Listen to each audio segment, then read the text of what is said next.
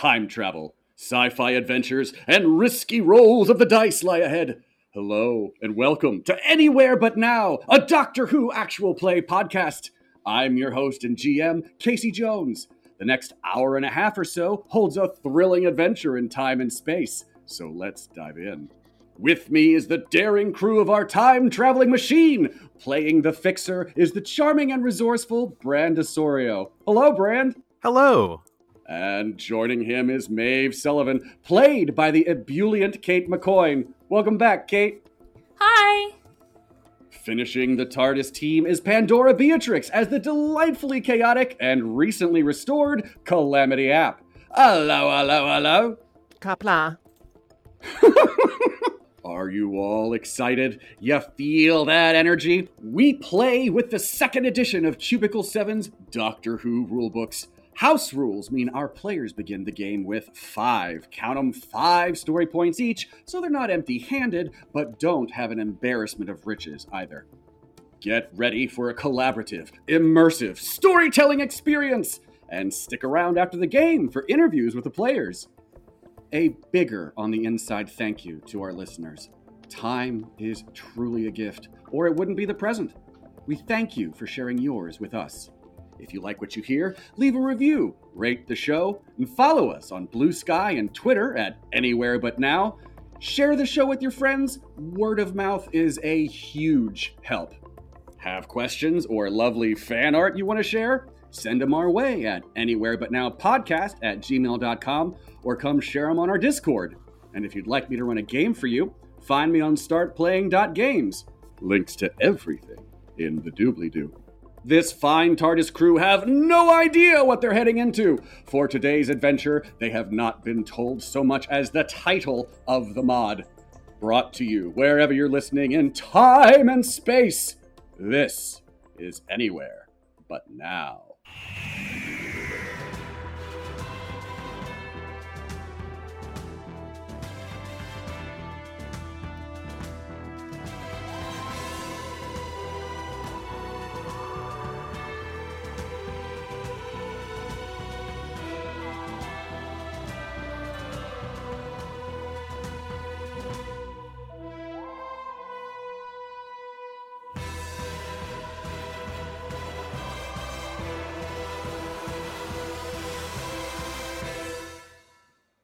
Maeve, Calamity, Fixer. The smell of sour milk hits your nose. Sour milk and a lot of loose earth. You wake up in a pit. Little more than a hole in the ground, you are surrounded on all sides by towering walls of earth, some eight or nine feet high. A canopy of green, leafy branches extends overhead. It is just the three of you. There is absolutely no sign of the auditor. This is new. Is everyone okay? Does anyone else remember getting here, or is, is that just me, or did um? No, I don't remember getting here, just being here. Well, that's a relief. Everyone give me an ingenuity and intuition roll, please. You are at disadvantage for reasons that will become clear. Trying to beat uh, difficulty of 15 at the moment. Exciting. so I uh, Calamity has a 15 with a with a one on one of the dice. Um, I have a 14, nothing special on the dice. And a 10 with nothing special on the dice. Maeve, Fixer, the the last day is a complete blank, and you have absolutely no idea where you are or how you got here. Calamity, with a 15 and a 1 on the dice, that is our first yes but of the game.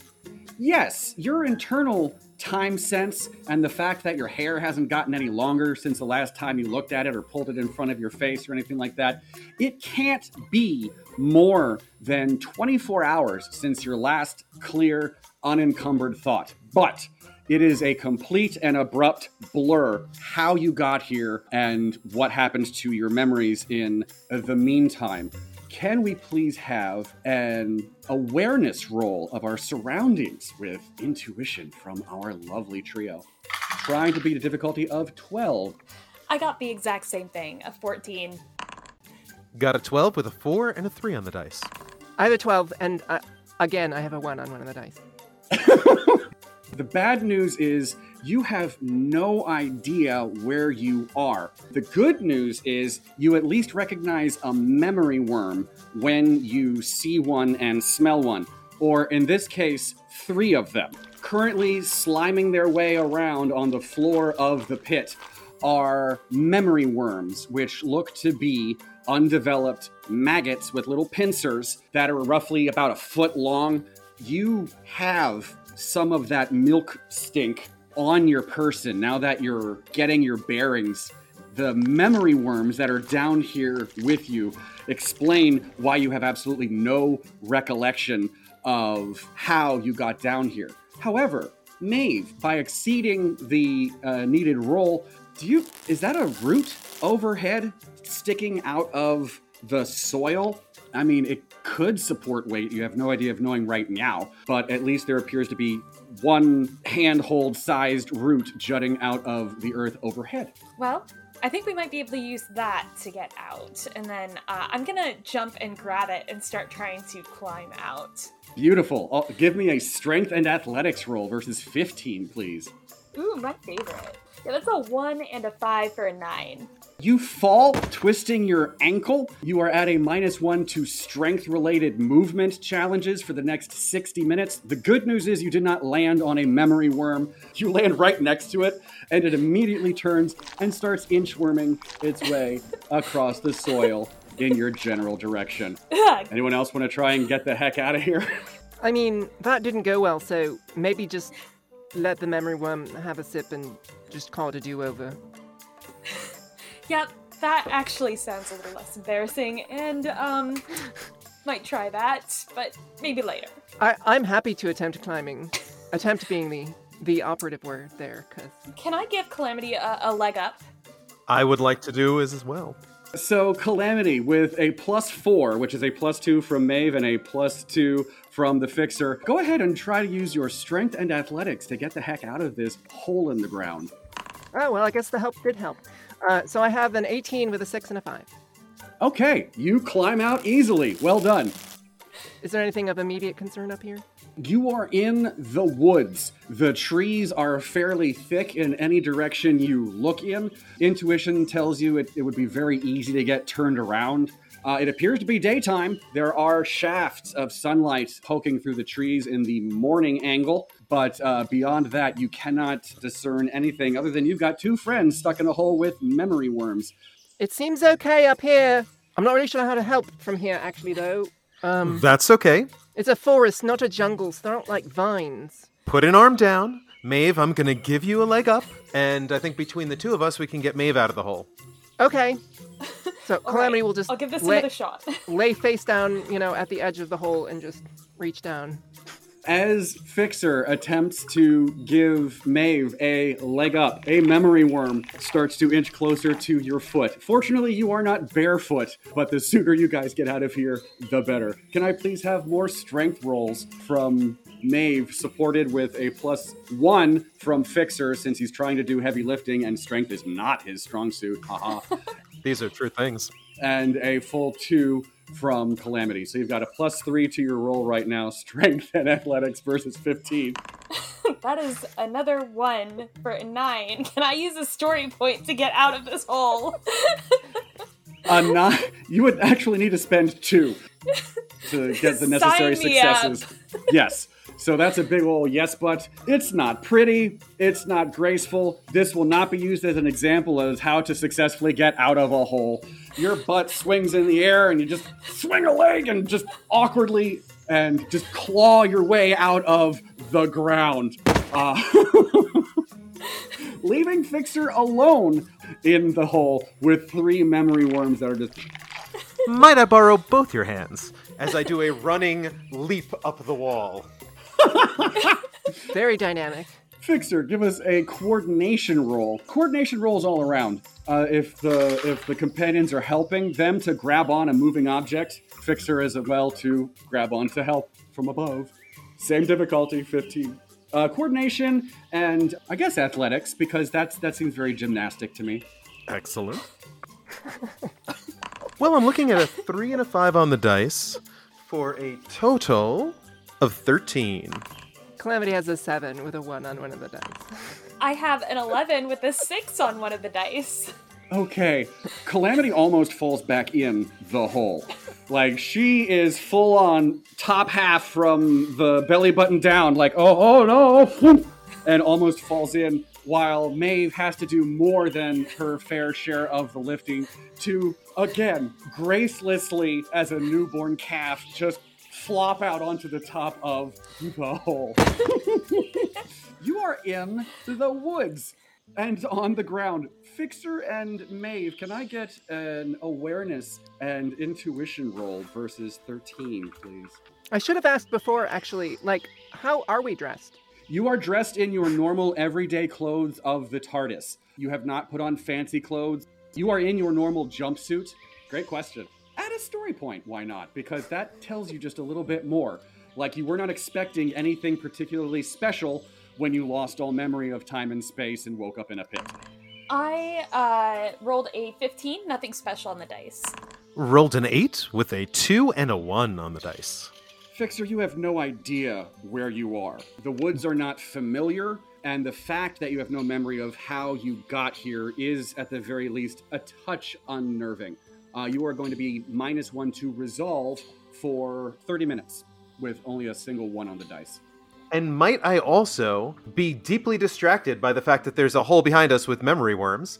I'd like to lay back on my stomach and try to get a quick scan using the sonic screwdriver, so- sonic stylus, of the uh, memory worms that are down there, specifically looking for other types of alien DNA present with it. So we might know if this was used in a weaponized form or if we just kind of stumbled upon them in a natural habitat. Hold that thought for one second. Maeve rolled enough to succeed to get your bearings. You are in the woods. The weather is clear.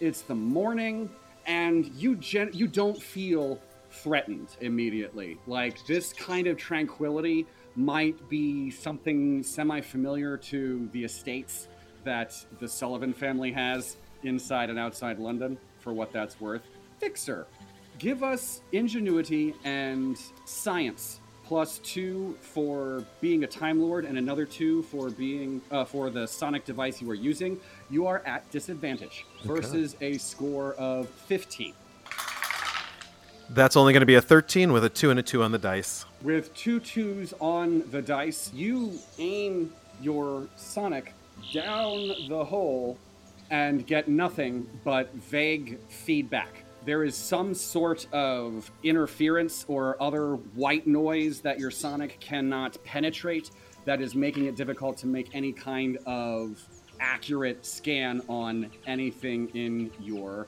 surroundings. Maeve, Calamity, go ahead and give me intuition and ingenuity as you guys get to your feet versus 12. Uh, I got a 4 and a 3 for a 14. I got two sixes for a 21. Okay, super. Maeve, your pocket reporter is missing. The last time you had it, you remembered putting it in one of your outer pockets because wardrobe with pockets is great. But as you pat yourself down just to make sure that everything's adjusted, you realize your pocket reporter is in fact gone. Calamity, your cattle prod is super duper gone. You pat your pockets and have trouble finding anything of actual use. Seeing the fixer reach inside a jacket into one of his pockets that's bigger on the inside to pull out the sonic stylus is the only reason that it was not also taken from his person. But you guys have been lightly rifled and forgotten in a pit in the woods. Do do memory worms like mug people, Fixer? Is that a thing? Or Yeah, I don't think they steal things, do they? I mean, memories, but Not to my knowledge. The only thing that they're interested in are memories. Well, I have been fully stolen from. So someone robbed us, left us for dead in the woods. Huh. I mean, at least it's a nice day. True. Calamity will lean down over the hole and be like, "So, have fun. I hope that our stay was interesting. Now what? We should probably stay together because this forest seems confusing."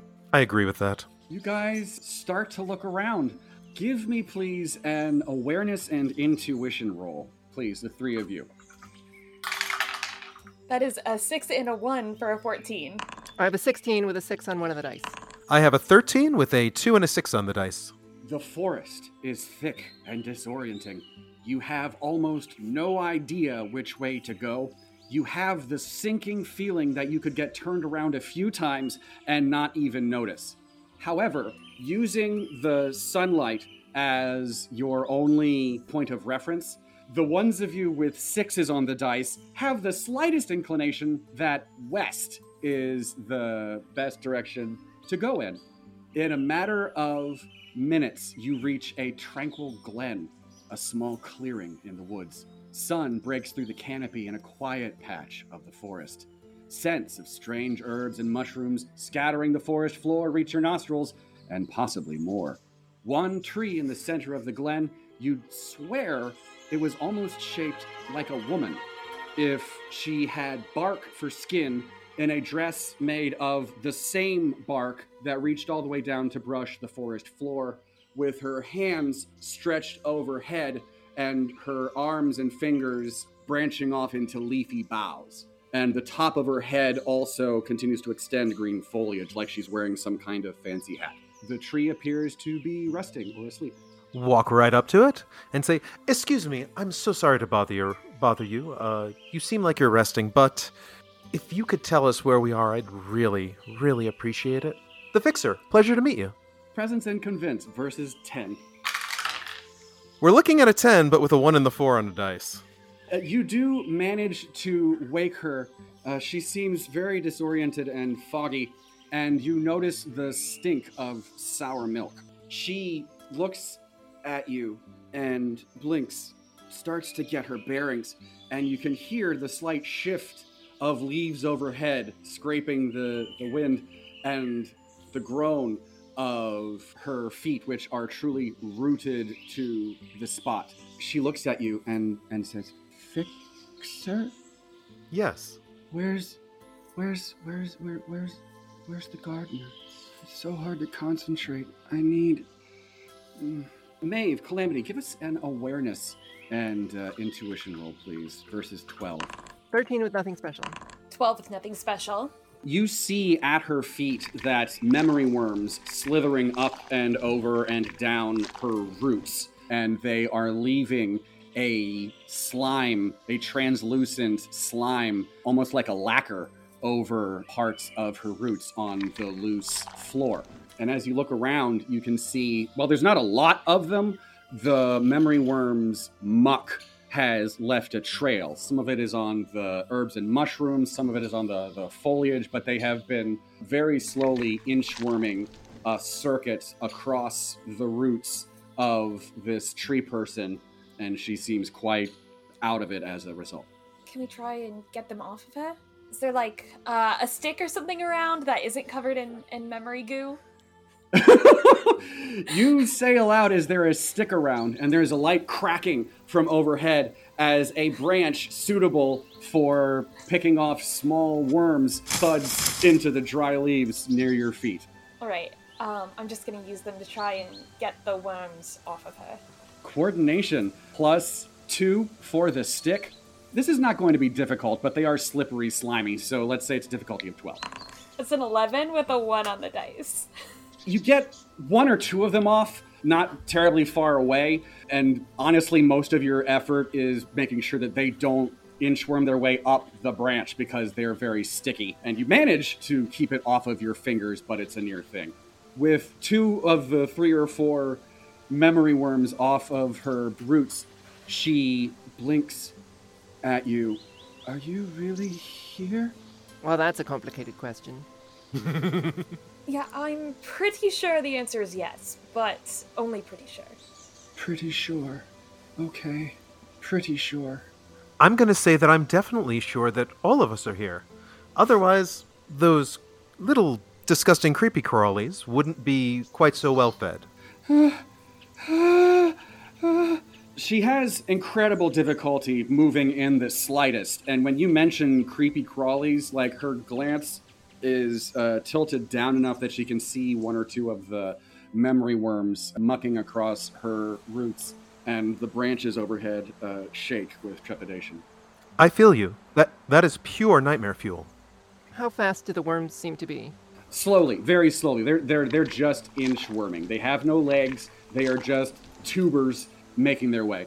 Since you guys have shoes on, like a well timed kick might be able to unseat them. Beyond that, it's just uh, the stick as a means of safely removing them.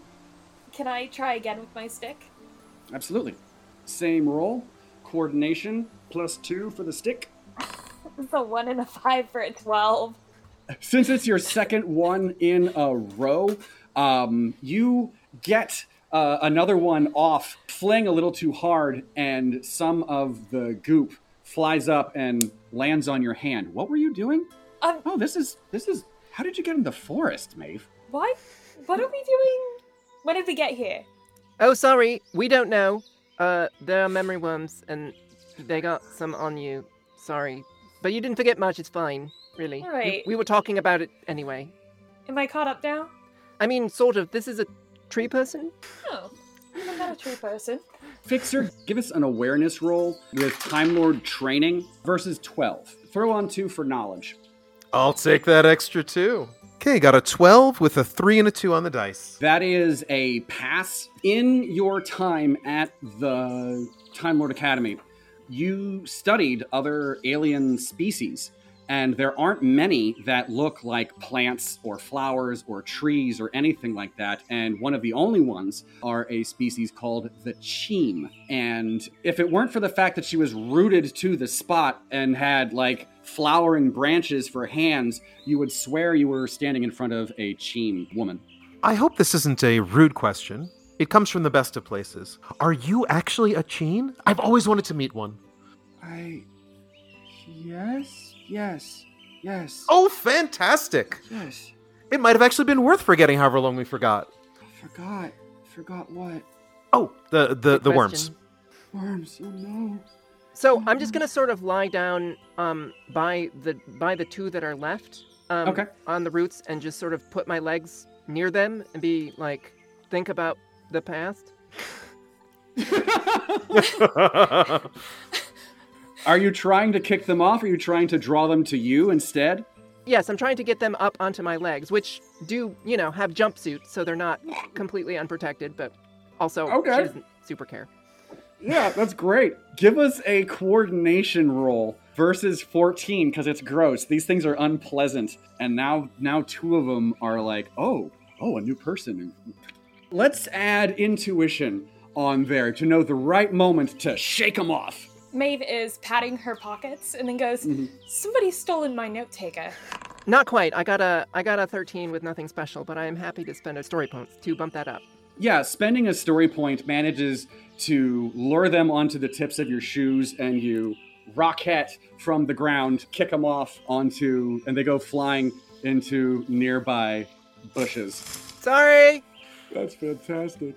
The tree woman with the worms removed from her roots, you can see that the muck starts to vanish off her roots a bit. Not not all of it, but a bit. She clears for a moment of like, yes, yes, yes, I'm I'm I'm I'm Daphne. I'm Daphne. Where's Nigel? Nigel! Nigel! Where did he go? Where are you? Daphne, we will help you find Nigel. But a moment ago you mentioned someone called the gardener? Yes, that's him. I couldn't remember his name. It was on the, the tip of my my tongue. Nigel! No answer. What does Nigel look like? Is he a cheem? Oh, he's he's so handsome. And he's he's your height and fair-haired and he has such a nice smile and the greenest thumb. He's such an attentive gardener, but I haven't I don't know where he is and I don't I don't know why I'm stuck here and I don't I don't understand. Nigel! Daphne, how might we get you unstuck? Nigel knows. He he has the I can't the word it won't come. But you won't need words. And there's another rattling and a bounce of something falling and sifting through the branches as a rolled up piece of paper bounces out of the boughs of overhead and lands at the fixer's feet. pick it up and open it, but with a clear eye to make sure that if any of these worms are hanging off it, I don't touch them. That's very fair. The memory worms are terrible climbers. Oh, good. So the muck never clears six inches off the ground. However, you unroll the piece of parchment and discover this. Can you all see this lovely map? yes. Indeed. Uh, yes. You unroll this thing. It's not very big and it's fairly simplistic, but you can quickly figure out your general location on the map given a hole that has been drawn onto it and the tree with a face nearby. You have to you have to save him, but he's he's he's not the only one. There's the girl. The girl needs our help. I can't I can't help her like this. Sure. Don't worry, Daphne. We will rescue Nigel. We'll bring him back to you. He can help with this problem, and then you'll be able to help the girl. Do you remember the girl's name? Ma, ma. And below, you can see that the memory worms that were kicked off about five minutes ago have slowly been inching their way closer back to her roots. The name is on the is on the tip of her tongue, and there's that little below as one of them graces over her roots. Like, much is so hard to make sense of it. Find the wizard. The wizard could help. The wizard's helpful. That's what they that's what they do, isn't it? They can they can help. Calamity's looking at other people. I don't know what a wizard is. It's like a magic guy. Ah, well, I guess we have to find this magic guy to find the gardener. This is cool. We've got a Jean, you called her, and a wizard, and this map says there's a castle. I'm fully in. So, I am fascinated by the Cheem, but I don't know the first thing about wizards. What planet do they come from? Uh, He's- they're mostly like story on Earth, like um Ooh. King Arthur and the Wizard Merlin. You know, they're just people who can do magic or change other people into things. I think Merlin has something to do with trees. Oh, they're pr- they're prophets. He's always been here. He's been here the whole time. I don't know his his name, but he's south of here. You can hear the groan of roots trying desperately to reach out under the soil, and she says, Yes, nice and south, downhill from here. Nice and downhill. And she starts to drift off again. Fine, Nigel. As the memory worms continue to regain their circuit around the tree. So, since I was able to recognize memory worms, can I know some things about them? uh, I have various questions. Like, A, is the ooze, like, also bad and separately bad, or just together? And, like, is there anything they don't like? You do have two points in knowledge. So give us an ingenuity roll. You are at advantage because this is the, the clear headedest you've been in months. So give us an ingenuity and knowledge roll. You're at advantage versus a score of 12. Can I add experienced traveler to that? You can add experienced traveler to that. Fixer. Um, you may have also heard of memory worms before, so please also give us the ingenuity and knowledge roll. You may have been asleep during that class. You may have forgotten it. Who knows? I have a 17 with nothing special.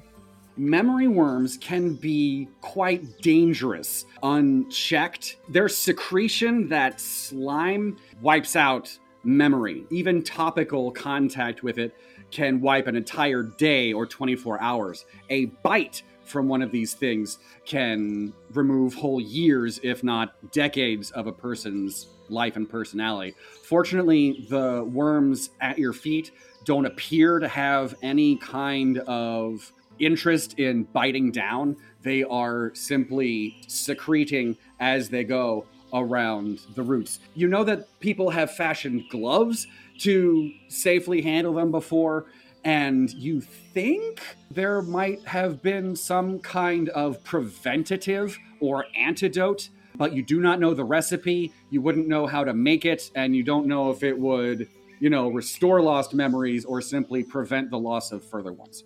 All right, well, Yeah, I think we're gonna have to find somebody who knows more about cleaning the the bad yogurt juice. Um, uh, it's not going. It's not going to do any good. Still, still there, but it's you know it's dangerous and complicated and all that. And maybe the gardener knows if it's like a common thing with worms to be on cheem feet. I would like to ask if any articles about the Cheem have crossed uh, my path at all. Without the actual pocket reporter on your person, you are going to be at disadvantage to try and remember if any tree people articles hit your top 10 list in the past couple of weeks. Okay, I've been rolling terribly, so I'm going to switch to my dice roller here at home. There you go. This is going to be ingenuity and knowledge. Okay, so that is going to be a 4 and a 2, a 13.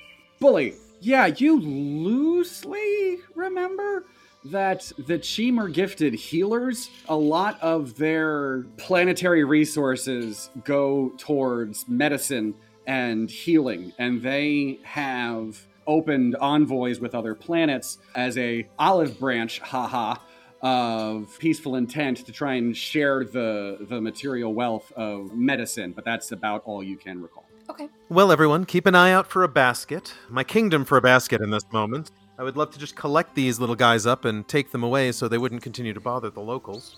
Onward to the wizard's well?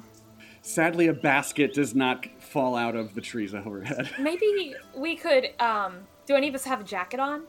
Fixer's outfit and your outfit could have a jacket if it's part of your casual wear, sure. Sure, uh, I'll take off my jacket, and if we want to put them, like, in the middle of the jacket, we could gather it up like a, a sack. I actually really like this plan.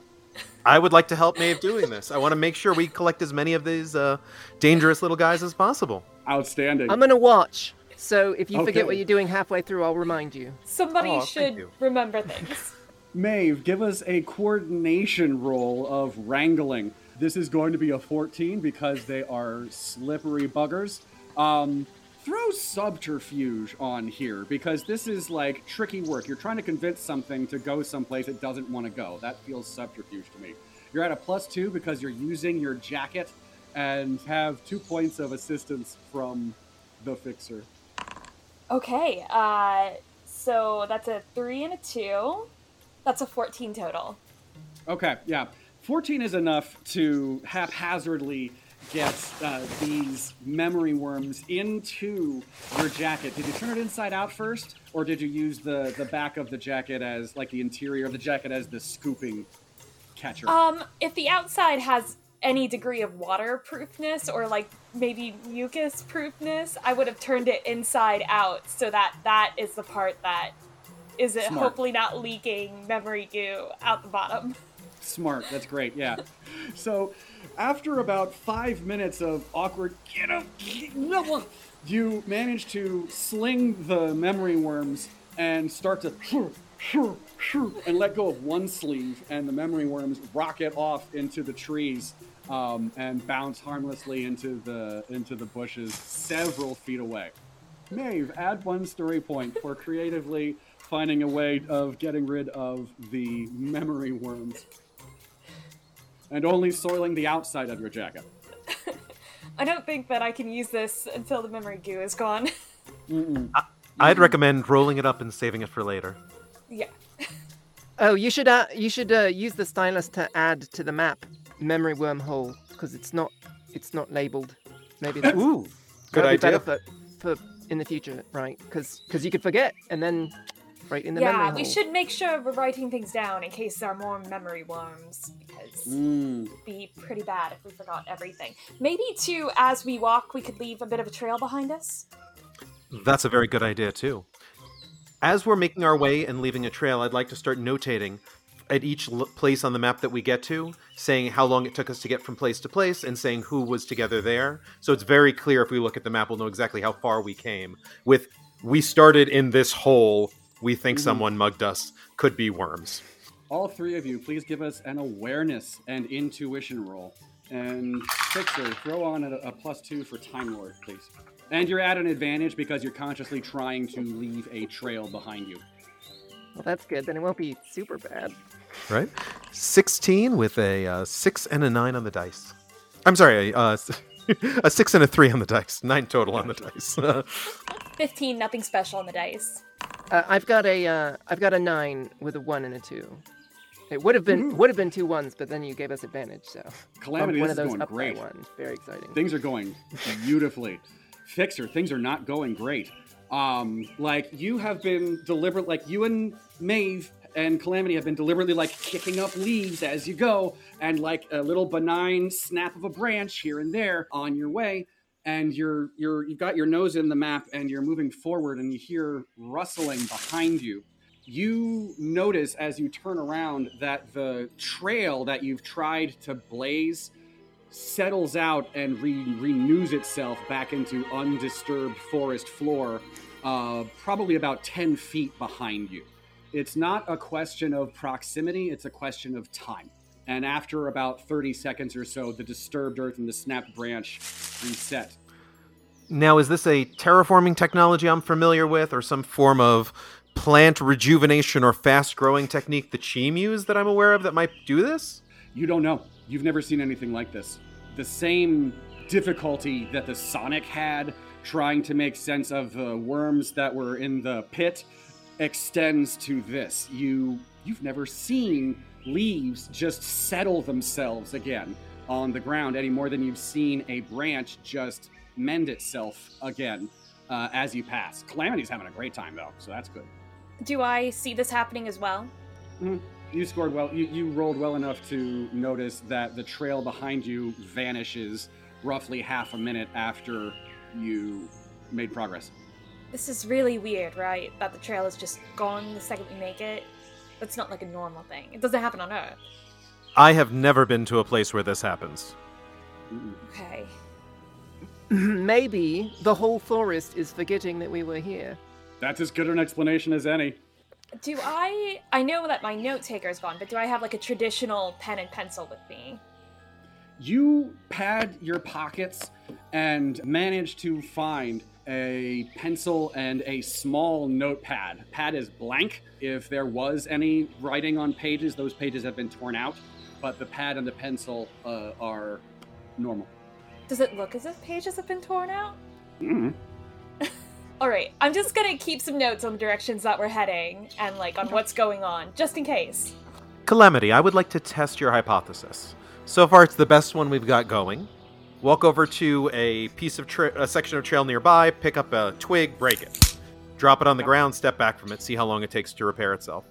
About 30 seconds pass, and there's just the shifting of the disturbed leaves, and they go back to where they were, and the twig simply rights itself like it was never broken in the first place. Hmm. What happens if we try to take part of the forest with us? Like if we just picked something up and walked away with it? What would happen? Well, then we then we would be robbers, wouldn't we? Turnabout is fair play. Turnabout's fair play. we don't know that the forest took it. We'll give it back eventually. Maeve finds an experimental twig and tucks it behind her ear. Oh no, I don't do that. Not after Joyvalent. I just carry it. You just carry it. You clear the forest. You step out of the forest proper, and the twig stays in your hand. Maybe because you're actually holding on to it. You don't know. But the twig at least feels real enough in your hand and does not try to vanish out of your fingers. I'm gonna set it down outside the forest. About 30 seconds later, it disappears. Like it was never there. Huh. Fixer, give me Yes. an awareness and intuition plus two for Time Lord, please. Okay. Versus a difficulty of 12. Before I make this roll, my theory right now is that we are in a simulation of some sort, and it's just resetting it to the state that the world's supposed to look like. Let's see what this roll tells us. Oh my. Oh my. Should I even bother with doing the math? I got two ones on this one. Okay. Man, it is bright out. Yeah, like you're trying to think your way through this and rolling double ones. You lose another point of resolve. You are not sure at all. Like the disorientation just sets in a little more. Yeah, the fixer is kind of lost. Like there's no sign of the TARDIS, there's no sign of the auditor. The forest behind you seems hellbent on contributing to getting you lost. looking up and around when you reach open sky does nothing in this moment to clarify things.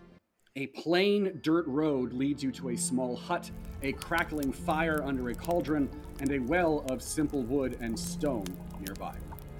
Is the uh, bird is the bird in the picture also sitting on the well? Sure. Walk right up to the bird and say, "Hello, are you the wizard?" Hmm. Huh. That didn't sound yesy. Yeah, that that, that might have been a no. I don't think so. The three of you have your attention on the bird and you say, Are you the wizard? And then, without any opportunity to actually get behind you, a voice from behind you says, No, I am. Oh, hello. That would be me. Ah.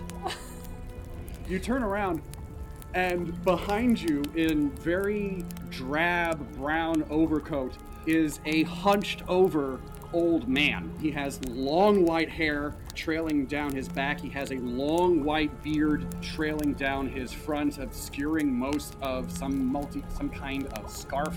And rather than a staff, he supports himself on a very long spoon. It looks like a quarter staff that the bottom has a spoon roughly the size of a coffee cup. Well, hello. Hello. Um, sorry, we're new. Um, what religion are you a prophet of? And do you have any taboos or anathema we should be aware of? I just want to be polite. He looks at you, blinks, and says, You know, I've never ever been asked that before. I hear that a lot. What a fascinating question. I don't adhere to strictures of a higher power, certainly not the power that's higher here. Can I get, please, a presence and convince roll from all three of you versus a difficulty of 10? Would this count as getting an interview?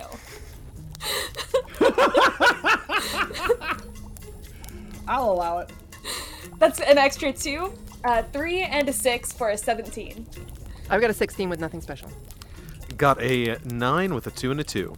Oh, bully. Thank goodness Fixer didn't fail with ones. That would have gone worse. So the wizard turns to Maeve and introduces himself like, Hello, I'm the wizard. How may I help you? Nice to meet you. We're lost.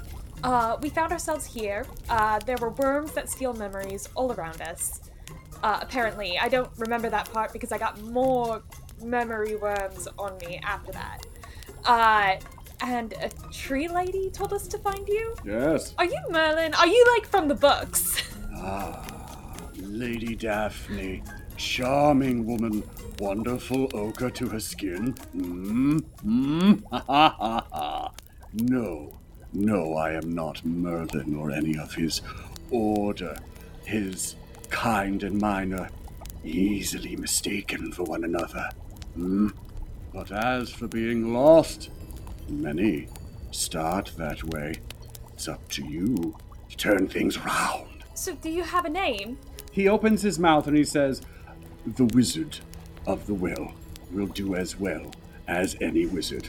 Nah, nah! Well, I think that we're looking for someone named Nigel. Hmm. Helpful fellow. Do you know where he might be? He opens his mouth to answer again, and there's a skip, and he his mouth like you blink and his mouth is still shut. And he says, Yes and no. I can assist you, but only so far.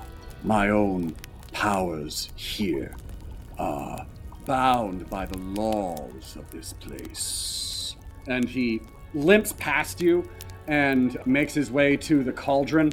And by the cauldron is a little folding workshop of different pots and jars and things. And he starts sprinkling bits of ingredients into the cauldron that bubbles and smokes and churns as he stirs it with his very, very, very long spoon.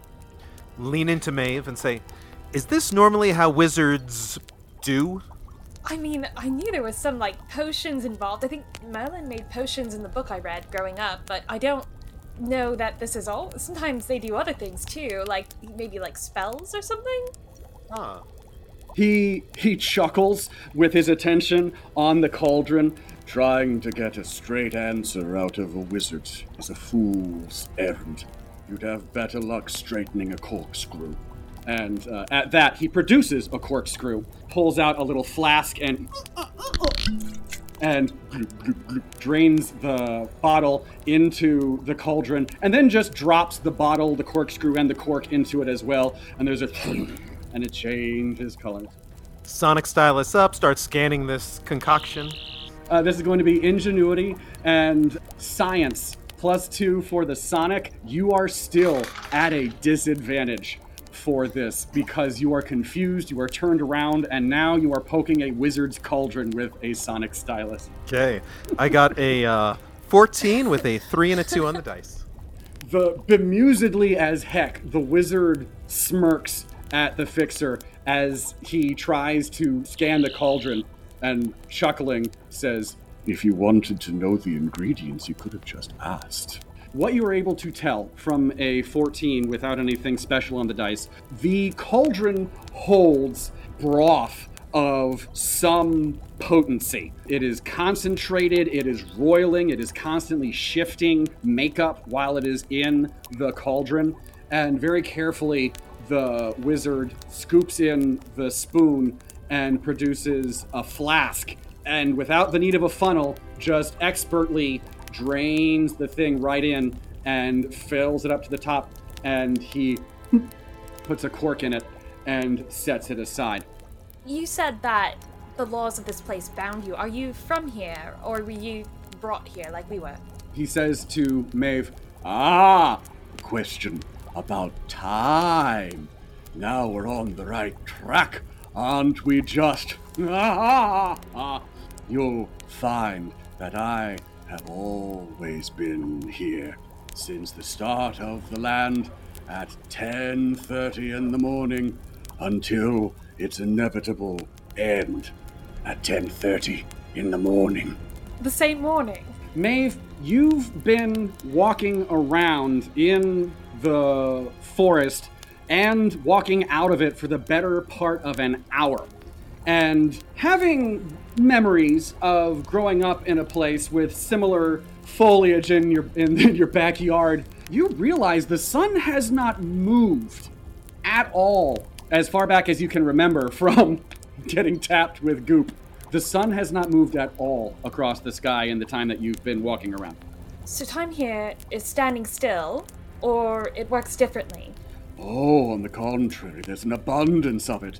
It's just all 1030. I look at the fixer. Well, this sounds like one of two things some sort of temporal offshoot, or we might be stuck in a minute. Ah, Does that happen often? Do you get stuck in a minute often? ah, ah. Stuck in a minute. That's very good. The wizard turns to Maeve and says, Well, it seems we're all stuck in the same minute, and it's hardly minute. Fortunately for you, you're not without advantages. And he taps the map. Maeve, give us an awareness roll, please. Uh, well, that's a 6 and a 4 for a 14. The wizard taps the map. All of a sudden, three little points of light swell into being next to the spot you occupy on the map. So you have three little dots independent of the map hovering next to the well. Next to those three dots is a dot drawn on the map with a little W over it. The space Daphne occupies on the map is obfuscated. It's unclear because kind of like it was drawn onto the map, but it's also a floating dot. It's it's very difficult to make out. But there are other spots on the map which have active little dots wandering around in their little circuits, including a silver one slowly marking time down the road in your direction. Well, somebody's coming this way. Yes, but you'll find he's lacking for conversation.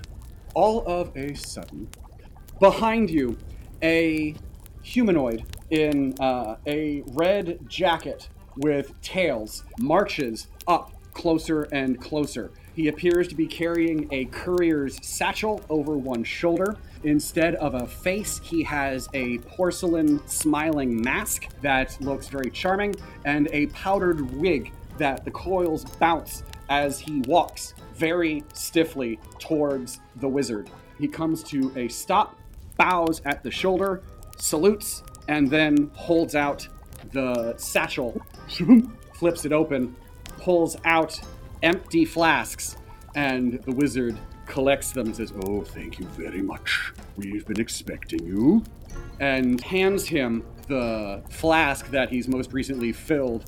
And the stiffly moving person with the ceramic face nods again at the shoulders, flaps the satchel shut, and returns it to his shoulder strap, ignoring all three of you the entire time, and turns on his heel like clockwork and starts marching back the other way. Now he's clearly an automaton, right? I was gonna ask because now it's like this guy is cooking things and he's got robots working for him, so kind of smells like snackums. But Oh, I'm I'm no servant per se, but I suppose I do work for the same person. It is her queendom, after all. Mm. And the man's jacket, as he turns around, has a crest emblazoned on it with a nice big M on a coat of arms as he walks back up the as he starts to walk back up the trail. Looking at the map, Whose queendom is it? Ah, Her Majesty, the Queen, Macorda. You're in her land now.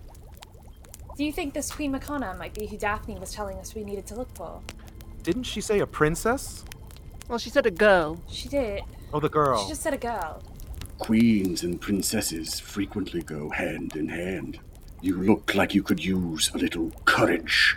And he scoops into the cauldron again and pours out a completely different colored liquid than the previous, while adding no new ingredients in the meantime, and hands over a frothing, steaming, smoking cup to the fixer. Thank you for the beverage. But I do like to know a little more about what I'm drinking before I drink it. Oh, just a little liquid courage. And he winks and claps you on the shoulder. Well, I'm definitely not going to drink it, but I will also not pour it out. I will just stand there and hold it. Give like a little Okay. toast gesture and just stand back. Fixer, give us an awareness and in, an intuition roll. So we're looking at an 11 with a 5 and a 1 on the dice. This person seems pretty benign, like a friendly grandpa. You would almost swear you've seen him before? Not someone you know, someone whose picture you've seen, and they've gotten a lot older since that picture was taken. Well, the, the minute you describe it that way, my first thought is, does he look anything like Victor? No, Oh, okay. not at all. That's good. That's a relief. Well, thank you for turning on the map. You're quite welcome. Right. I guess. Is there anything we can do for you, or are you all right? I am as much a part of this place as the trees. So asking me what you can do for me is a bit moot. However, there may be something I can do for you, Well, we could really use the help if there is anything you could do to help. of course. And he starts stirring the cauldron again. The liquid changes color again, and he scoops some up, pours it into a traveling vial, and a little stopper in the bottle, and he says, When you find your strength fails you. And he hands over a little bottle of liquid strength. Since the fixer has not drunk the liquid, he says, I'll take that. And takes it back and dumps it back into the cauldron, and there's another of smoke. And he starts stirring again, and he starts pouring out another liquid that looks nothing like the first two. By the end of his time, he has filled up little bottles to go and leaves you with a bottle of liquid strength for Maeve and pours the cup's contents into another little traveling bottle and tucks it into the fixer's pocket in case you change your mind. Thank you for your generosity.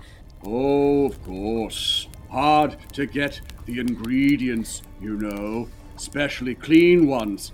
It's hard to remember where they can be found, especially with Forgetful things, slippery, sliming their way through the woods. Hmm? Have you had any success in keeping these slippery, slimy things off you? Oh, yes. The worms stay in the woods and well away from the wizard. He takes out a old-timey medieval style spritzer and pours some green liquid into it and screws into place a spritzer. Materializing on the face of the receptacle is a little circle with a line drawn through it across a memory worm. Take that, bow very low to him, very respectfully, and say, I appreciate your wizarding, wizard. You're quite welcome. So, yes, uh, the wizard has made you guys some potions. Before I ask a question of him, I would like to ask a question regarding the map and the lights that just have bloomed on the map. Are they all the same color other than that one automaton we saw on the map, or are there other ones that are uh, of different colors on the map? The three of yours appear to be a polished silver. There are two more, so you've got three silver dots over here.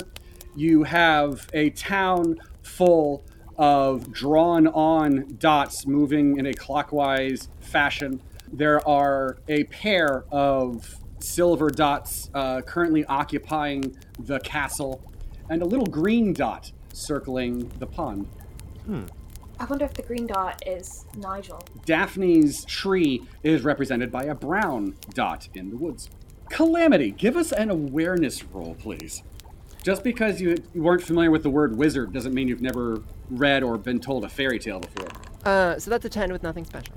You are like craning your neck to look over their shoulders as the drawn on gear representing the man with the porcelain face marching its way back up. Calamity notices that the mouth of the cave, there is a black spot on top of the black opening to the cave, and it is very large and stationary. Oh. Right, there's another dot, but, but where it says Ogre's Keep. Uh, it's just, you know, it's just sort of blending in with the cave drawing. So I guess that's the ogre? Oh, yes. You'll want to keep away from the ogre's keep. He's quite grouchy when he hasn't had his sleep. I mean, can you make liquid sleep? He. And in his hands is a tiny, tiny bottle with a series of Z's on it to imply a sleeping potion. You tell me, Calamity. I mean, good job, I guess. No, it's all right. Can we have that, or was was it just a demonstration? It wouldn't be very good if I left it here, now would it? And he drops it in your hand. Well, thank you. Okay, so maybe this will help. Since we're closer to the ogre's keep and we now have a solution to the ogre problem, should we go handle that?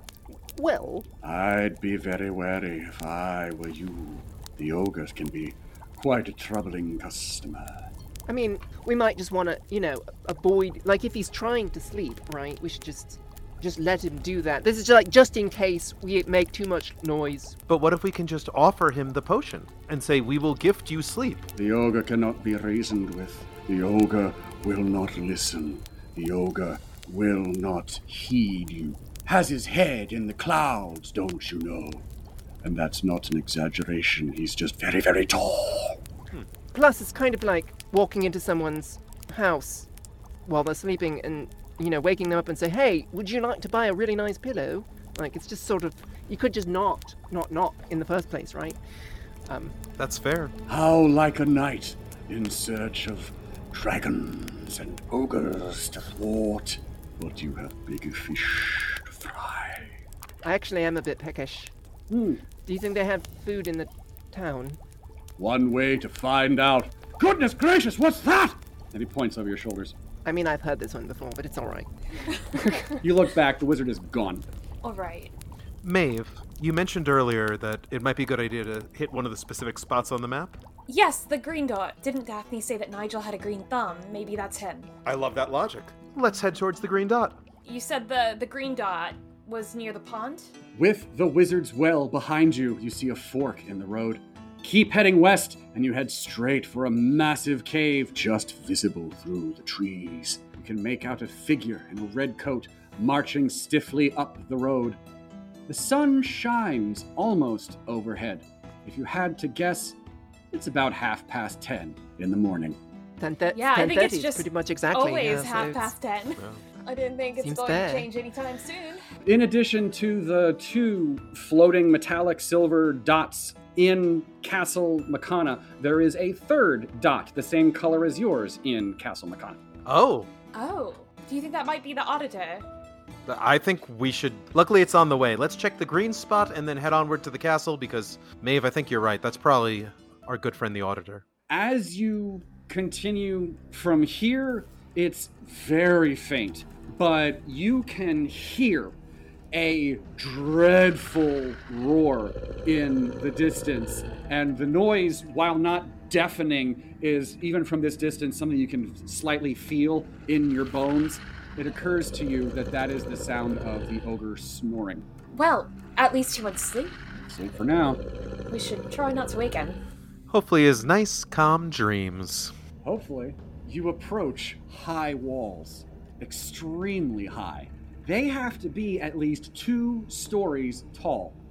Wide, heavy gates that look like telephone poles lashed together in terms of diameter and height are ready to swing shut. Atop the gates and standing to either side at ground level, guards in painted ceramic masks, powdered wigs, and medieval attire sit on either side. You enter the cobblestone square of Clockton. Wherever you look, there are these rustic medieval buildings in a circle around a well with a fountain. And wherever you look, there are clockwork peasants going about their day.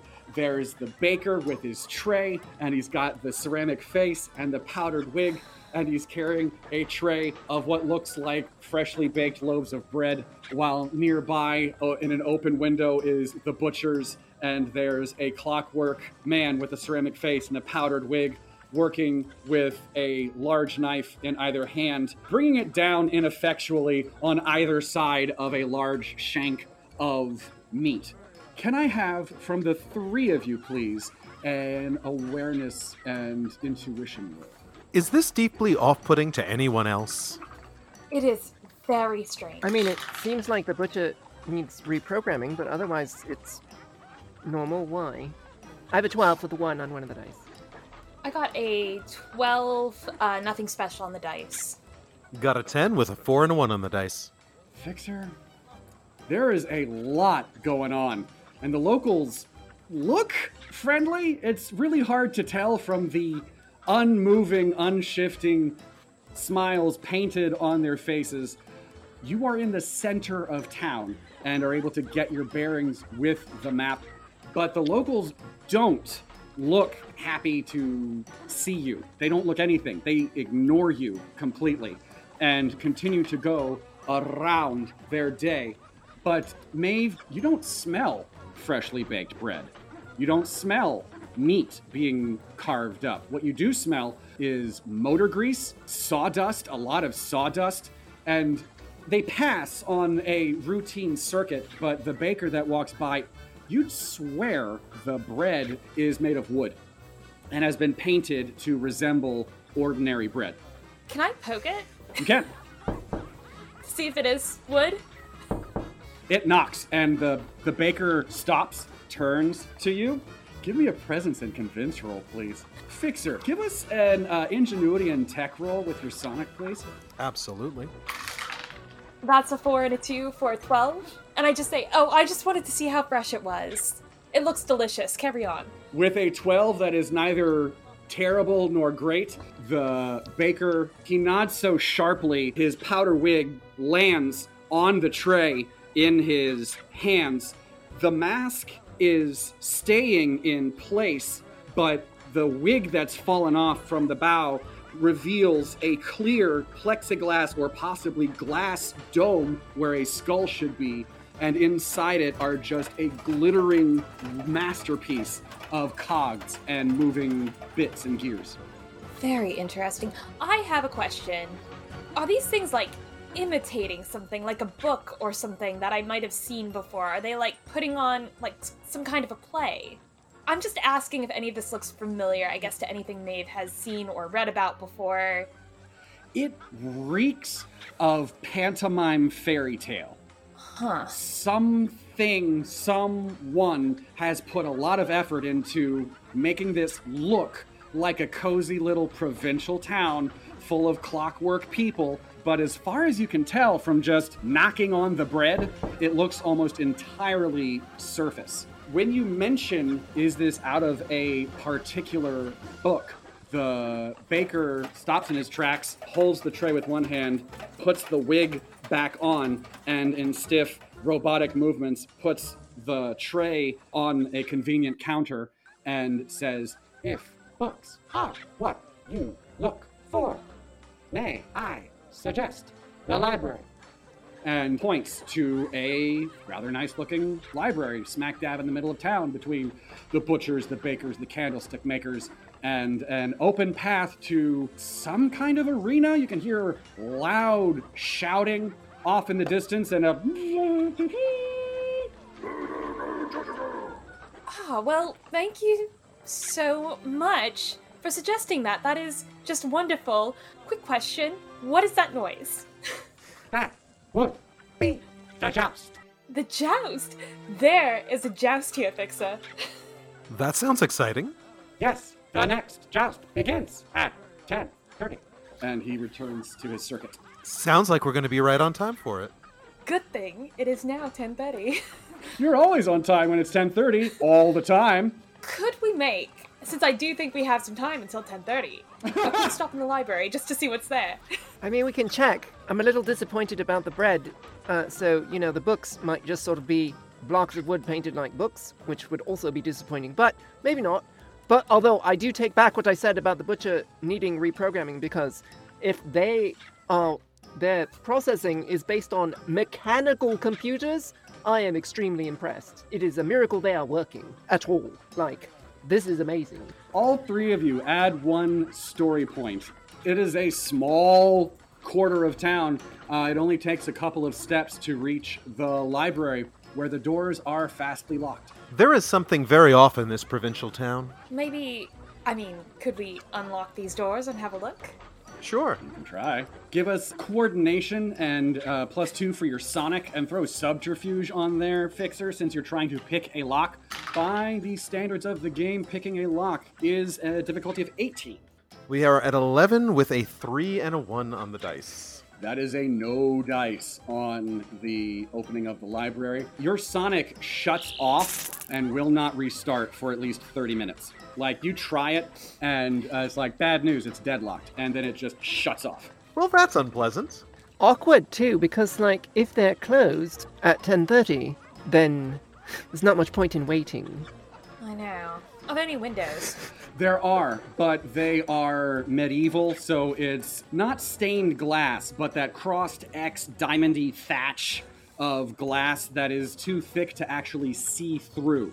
You can vaguely make out bookshelves inside, and knocking on the window reveals the dunk dunk of glass that is not a painting. So it appears that there is legit a library in there of some kind, but you do not have access. Well, maybe we'll figure out a way inside later. Are there any other places of interest in this town as we pass by? Actually, I would like to go and ask the baker if he's still around. Uh, excuse me. We were trying to get to the library. Unfortunately, it's closed. Do you know if it will be open anytime now before 10:31? The library is for the royal family and will Ah. be unlocked by royal decree. Royal decree. Got it. Okay, that's very helpful. Thank you. You are welcome. I'll go back to the fix it. Um, so I think we're going to have to wait. Uh, apparently, royal decree can unlock the library, so we may have to find this queen first. Well, luckily it looks like on this map that the uh, corresponding dot that we hope is the auditor is still by the queen, so we might as well head in that direction. But there is a joust. And, ja- and a joust is good I mean, the joust isn't going anywhere. Odds are there will be. I mean, it's it's 10:30 all the time, so the joust is not going anywhere. I mean, you put two guys on horses and charge them straight at each other. That's Oh, pretty cool. is that what it is? Those poor horses!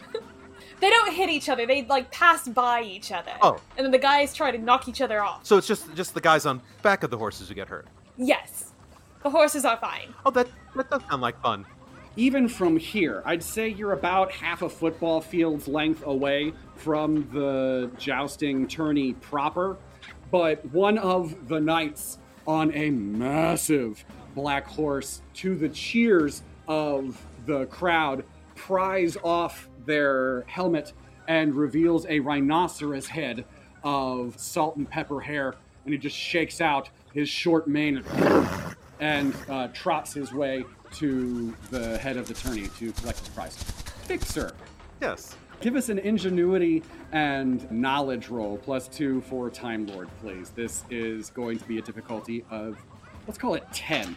We're looking at a 17 with a 6 and a 2 on the dice. Okay, with a six on the dice, you absolutely recognize that a Judoon has just trounced the other knight. It does seem oddly fitting that a clockwork town with a wizard outside and an ogre down the road might as well have their own set of jousting Judoon.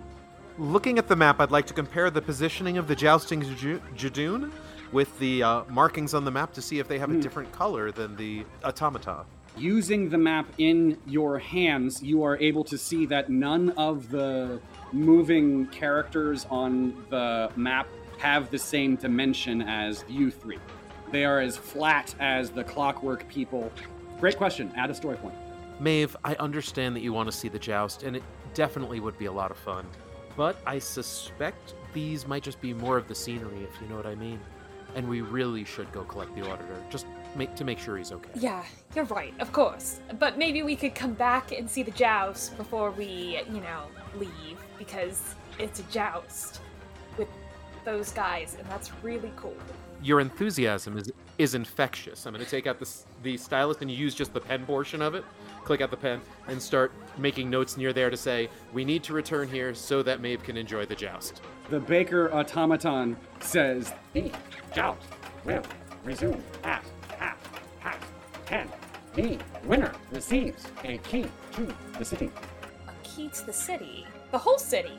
Sometimes that's symbolic, but here maybe I think it might be more literal. maybe here. not right. Um, though about leaving, so this place, it's a little familiar, actually. It kind of feels like home, uh, which means that leaving is awkward. Right. In what way does this feel like home? The fact that there's like that time is cyclic, just in a much smaller circle. Hmm. At least back home, there was night and day. For sure, for sure, yes. Bigger circle was more comfy. No, this is a much weirder version of that, but yes. So it took a lot of technology to get out.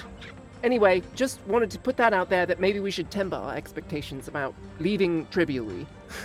That's very sharp. Calamity, how many story points are you at right now? Six. Six? Well, now you're at seven. Calamity, you bring up an excellent point. And unfortunately, my Sonic is uh, out of commission at the moment, so I won't be able to scan for power sources. But we may have to cobble something together to escape here through less traditional means. Maybe the auditor. Ha- I mean, we don't know that he wa- They were infected by memory wor- worms. Maybe they have a better idea what's going on. Sure. No, fit, knowing how we got here would certainly help, I would think, to reversing that process. So, Well, maybe if we're lucky, we just have to go back to the hole we crawled out of and dig a little deeper. Let's head towards the castle. The fixer and his companions make their way out of the city. As they leave the town proper and head on the road towards the pond and the castle, behind you, every single clockwork person stops and turns their head and waves goodbye. Goodbye. Goodbye. we'll be back, probably. Are you visiting the pond? Are you visiting the castle? Is the green dot still between us and the castle? Yes, a green dot is bouncing around within the limitations of the pond on the map. Head towards the green dot. okay. Maeve, I wonder. I don't think I could pull it off. But do you think one of us could pull off actually jousting against those Judoon? I mean, maybe. I think it would be pretty tough. They were like big looking guys. Hmm. You did say it's more of like a game, it's not to the death, right? Right. You might get knocked off a horse. Okay. I would try jousting. Yeah? yes. Hmm. Often, if you try something enough, you're bound you're bound to to get close at some point. I might break a bone falling off a horse, but we also might get the key to the city, and I think it's worth a shot. So I just sort of assumed before, but um, so Calamity is ac- like actually checking. Like, does she in fact feel hungry or thirsty? Your stomach has not rumbled at all while you've been in here. You are not tired at all. You are feeling normal. Well, maybe that's good for broken bones, and maybe it's really bad. We'll find Cross out. that bridge when we come to it. a simple pond outside the castle with a gardener's shed nearby. There is there are dragonflies skating across the top of the water. You can see the castle from here. You can see the jousting tourney and on the nearby road is the courier with his satchel. He's walking at a steady pace, robotically, if you will. Does he have like flasks with him, or He has his satchel. Yeah, he has his satchel. Can I get an awareness roll with intuition, please, from our lovely players? I got a one and a four for twelve. Sure is pretty here. Lovely pond. I got a 15 with a six. 15 with a 6 and a 4 on the dice. As Maeve is Oh no, I am fully seeing visions of myself in armor winning a joust.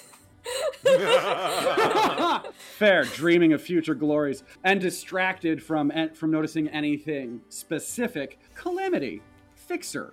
You hear a faint under the grass, and a little frog hops in, into the pond, and frog paddles its way across the pond and and hops on its way just around the pond. Does it seem to be t- tracking the dot on the map? Yes, yes, it does. Calamity holds up the map and positions herself as like, so okay, so if the clockwork weirdos are behind me and the joust is over there, the, the green dot represents the frog, and it is every bit as solid and real as the three of you. Maeve, you know a lot about this, about these wizards and these merlins. Is there any stories about frogs? yes. There's a story about uh like a, a prince that's turned into a frog by like an evil witch, and he has to get a kiss from a princess to turn back into his human form. So if that is Nigel, we're going to need to get him a kiss. Wow. Can the frog talk in the story? Sometimes, but usually, usually yes, I think. Nigel, Well, that's good then. Presence and convince on a frog. a two and a four for a twelve. You call out, Nigel, Nigel, and the frog hops closer, and then hops along. Maybe it ignored you. Maybe it didn't. You don't speak frog. Maybe this one doesn't talk, but the auditor he can talk to birds, right? So maybe he can talk to frogs too. Maybe. It's going to be difficult to con- get to get consent otherwise. We should So- at least scoop hmm. it, scoop him up and bring him along until we can ascertain if this All is. right, let's let's catch a frog. Are we just w- are we just presuming for the moment that him being a frog is not what he wants? No, no, I'm presuming for a moment that whatever that is, whether it be frog or prince, they it is just as real as we are, at least as represented on that map. And if that's the case, then when we escape from here, we're going to obviously have to rescue them too, be they frog or prince. Maybe. I mean, assuming they want to go, that's what I mean. But it's fine. I Oh, mean, we'll I ask, but I mean, we'll have to talk to him first. So we've got to figure that out. Mm-hmm. Give us a coordination and athletics roll versus 18. So there's no way I can hit an 18 mathematically, but I will spend story points if I roll high enough. You can spend story points, you can average just average, you never know. I did not roll high enough because I rolled a three and a one for a seven. You miss and lunge anyway and twist a wrist. You are going to be at a minus one to strength for 30 minutes because you lunge and you land and break your fall badly on your wrist. You're like, ow, oh, man. Oh. and your hand just goes right into the water. does the water feel wet? Yes, Like, does it feel like a pond? it feels like water at the same temperature as the air. It is not cool, it is not warm, it is air temperature water. And you pull your hand free, and the water ripples out and then flattens like the ripples were never there. And the frog. Interesting. All right. Well, I can't catch frogs very well. Most people can't, as far as I know. You know what? All right. Does he like the frog seem to be making a regular circuit with the pond, like the because Mhm. we were seeing on the map. We don't want to use the we don't want to use the forgetting jacket. Um, uh, can we just sort of uh, can I just sort of like sit in the path that he's, you know, been taking and just sort of wait, like with my hands like That's this. beautiful.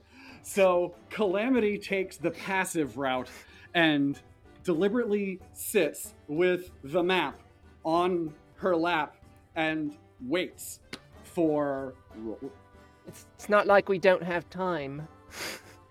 and it lands in your lap on the map for a second. At advantage, try to catch the frog when it's in your lap.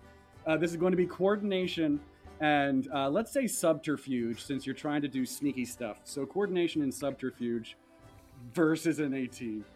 Fixer, give us an awareness and intuition roll, please. You got it. Got a 14 with a 4 and a 5 on the dice.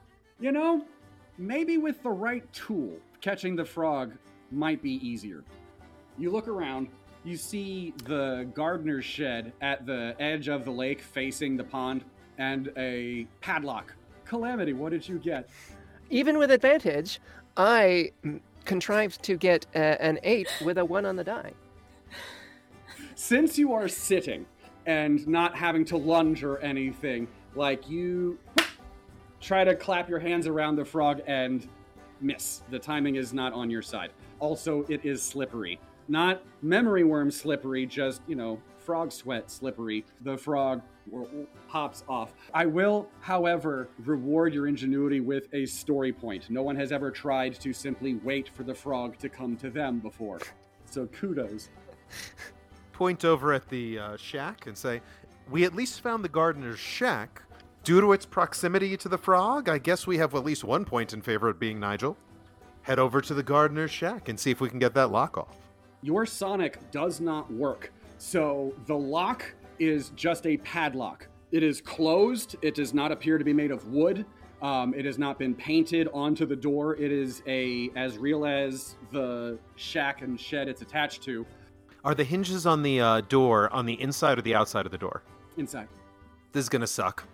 Okay, running at full speed, slamming into it with my shoulder.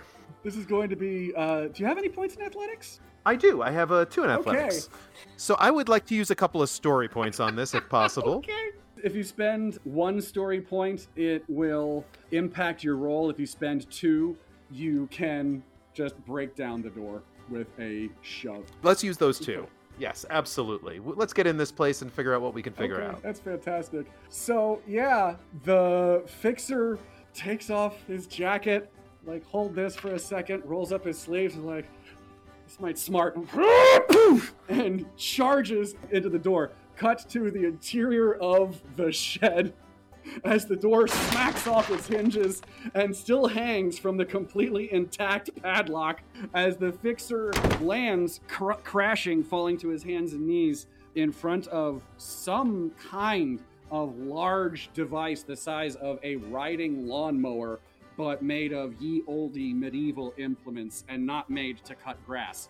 Light pours into the shed, and there's a small net on a stick hanging nearby against the wall. Are you okay? grab the net and say, "Here, this might help." I mean, Are you Thank you. sure you. you're fine? I'm a little shook up, but yeah, no, I feel good. I feel Okay. good. Oh, all right. all right. Well, maybe you should do the jousting then. Okay. Well, I'll take that net. Right. Let's see if we can do the frog thing now. Well, also, though, I do want to ask, what's that? question. Yeah, that is a very good question. What is it? Ingenuity and technology, guys, Oh heck yeah! versus a difficulty of 12. Wow. I got a nine with two ones. I got a five and a three for a twelve. I got a 15 with a five and a three on the dice. Calamity, stub your toe. You are going to be at a minus one to uh, speed related strength rolls for 30 minutes because you rushed in there looking around with that double ones. Um, Maeve, it is cluttered as heck in here. Um, maybe the gardener has a system for keeping things organized.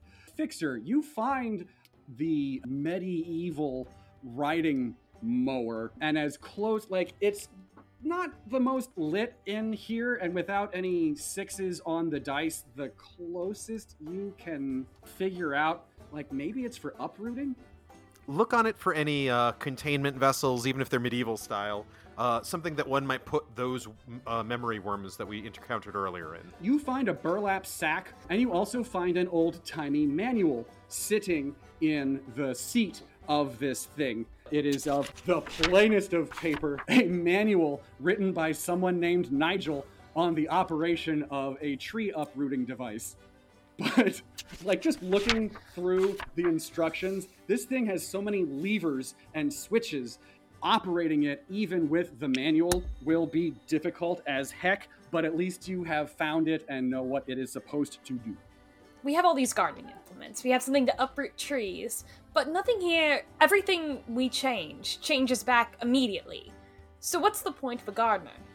That's an excellent counter question. What's the point of Like, anything? so if we take a leaf from somewhere, it goes back. so if you mow the lawn, wait 30 seconds, and the grass will go back to the way it was This before you isn't mowed a lawnmower, though. If you if you dig a hole, wait 30 seconds, and the dirt will fill in the hole. So why garden if everything just goes back immediately?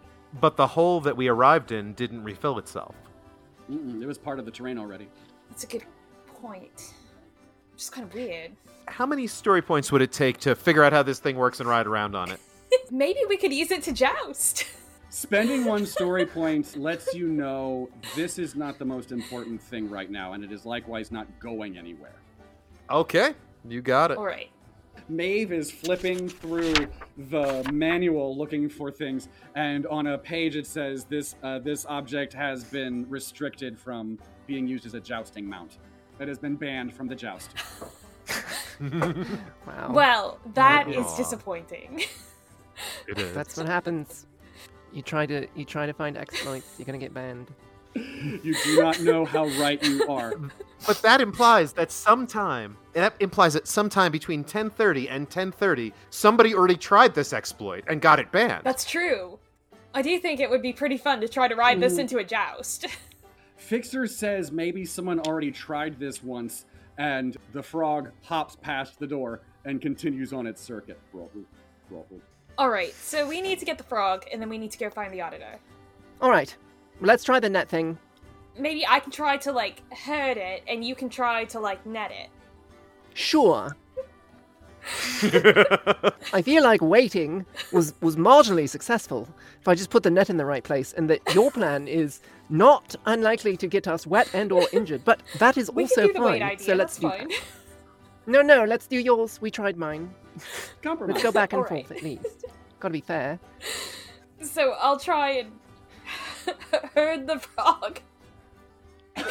I'm explicitly bad at being fast right now. So now. this is going to be coordination and athletics plus two with the net.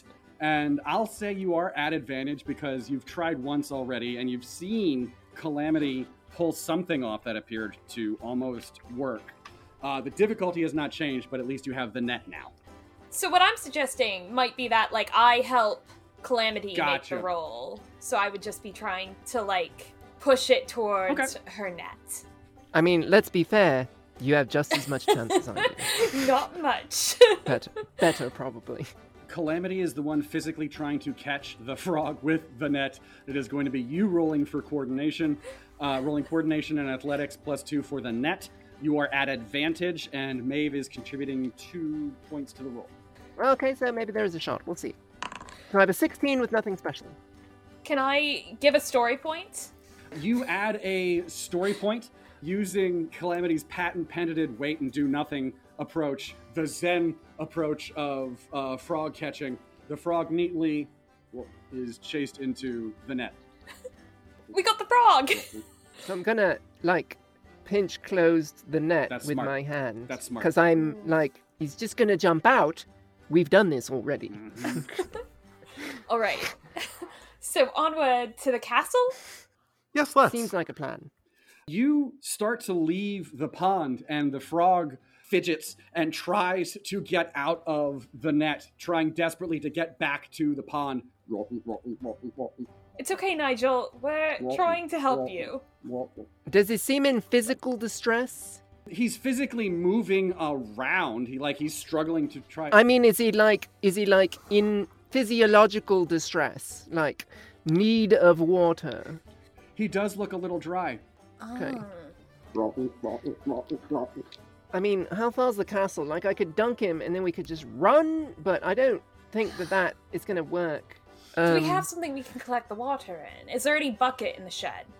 There is an easier solution to this. Calamity, would you like to spend one of your hard-won story points? By all means. Okay.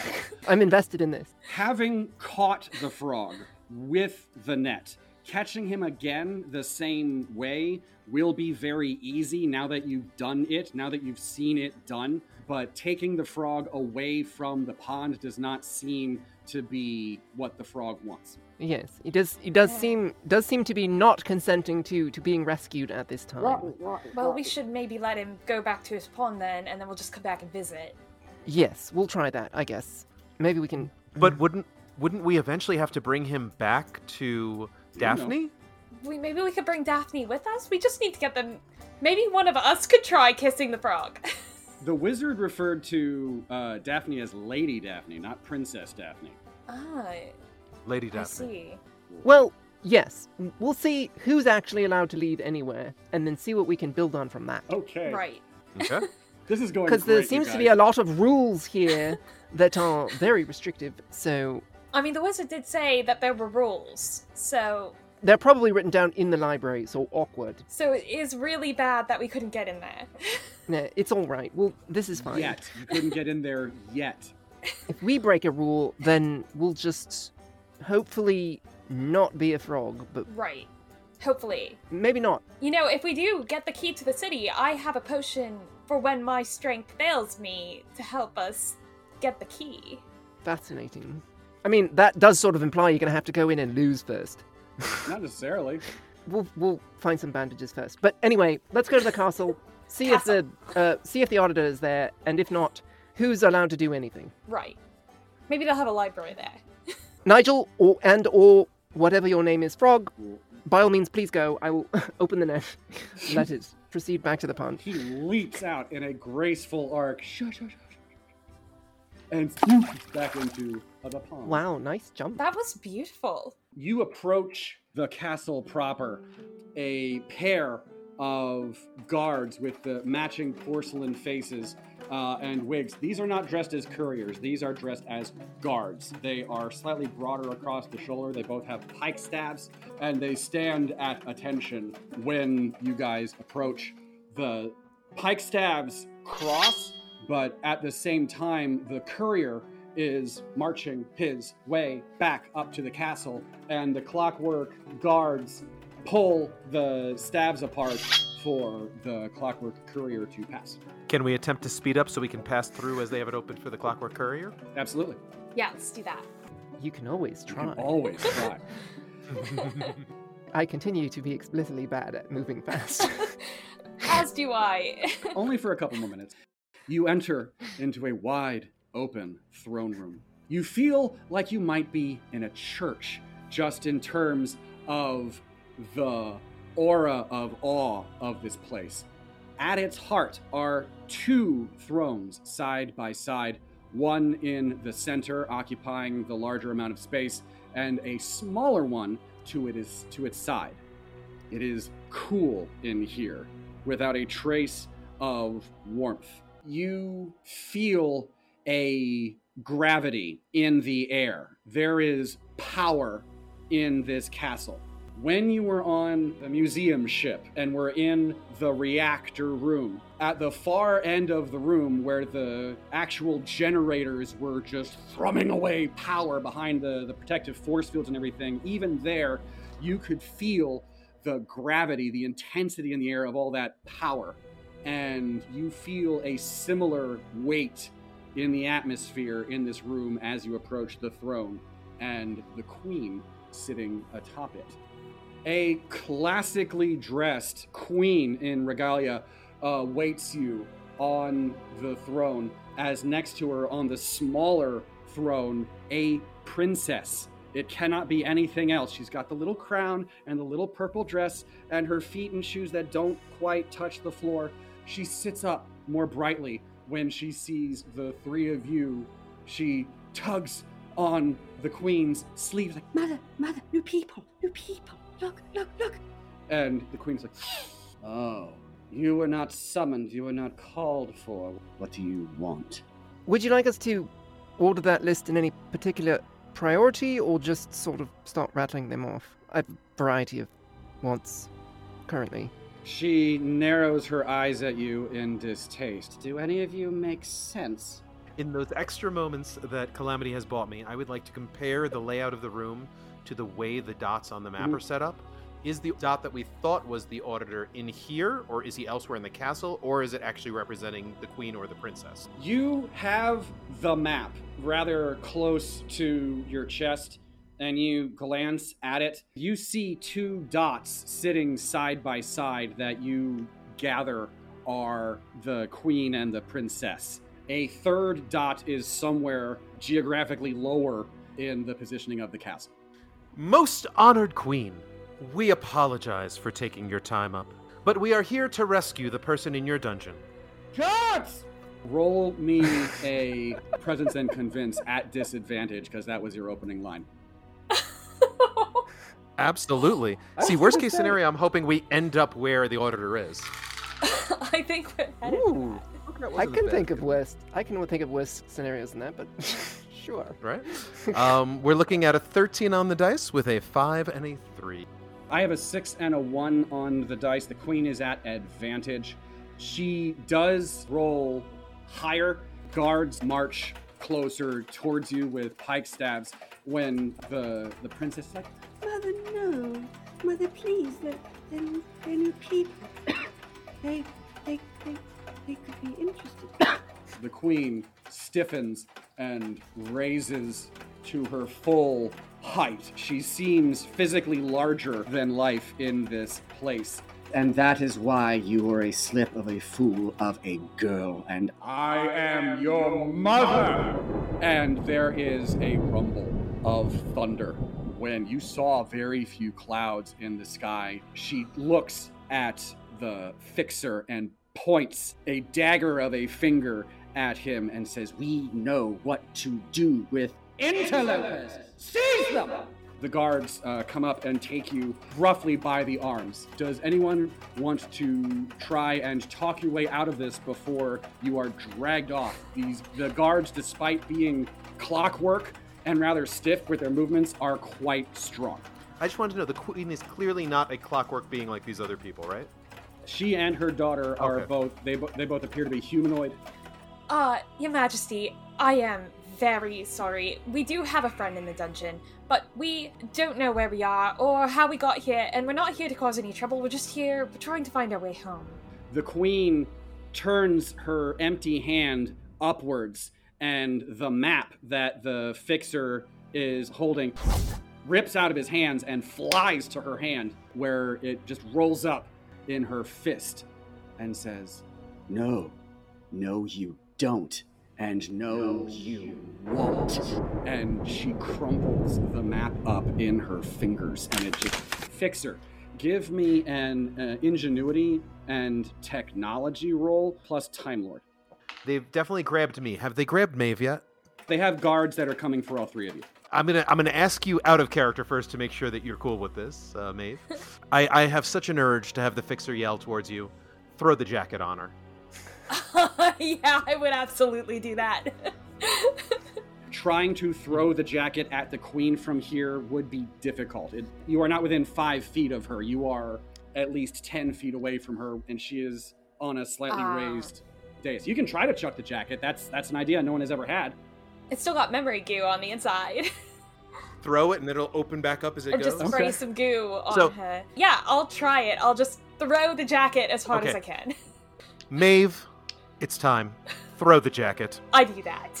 As the guards are marching towards you, you hurl the jacket at the queen. And give us, please, this is going to be contested, that she is going to try to do something at the same time. You hurl the jacket. Like, you successfully, like, hurl it in her general direction. The queen rises to her feet and stomps enough and points with the same withered scroll in her hands and your jacket explodes in midair like a firework. And smokes and falls in leathery tatters. There's another rattle of thunder and this time the castle walls tremble.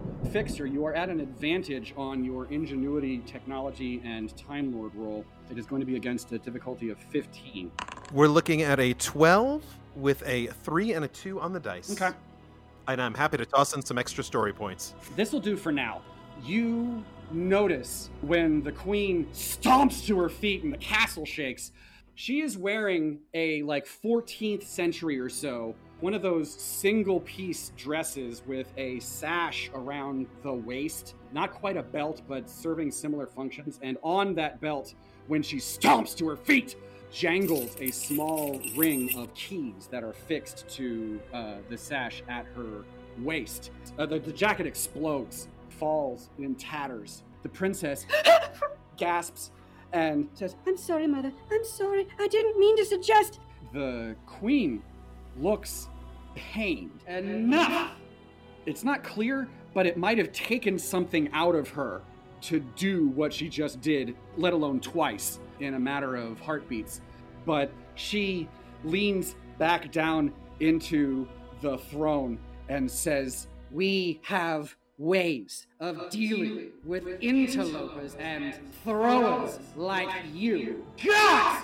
Before you can blink, you hear the slam of gates slamming shut behind you. In the blink of an eye, you have been transported from the throne room into the dungeon below. Well, that went really well. Also, you owe me a new jacket. I do owe you a new jacket. I really liked that one too. So I just want to ask, when I didn't really, I didn't really dig into this a lot, but you know, when we were, when we were back there and the, you know, we were dealing with the, with the, with the Darnax and all that stuff, and and you know, I had a, I had, I had a little, I had a little moment, and you know, uh, got my uh, brain working properly again. Didn't by any chance, you know, take it from you two, did it?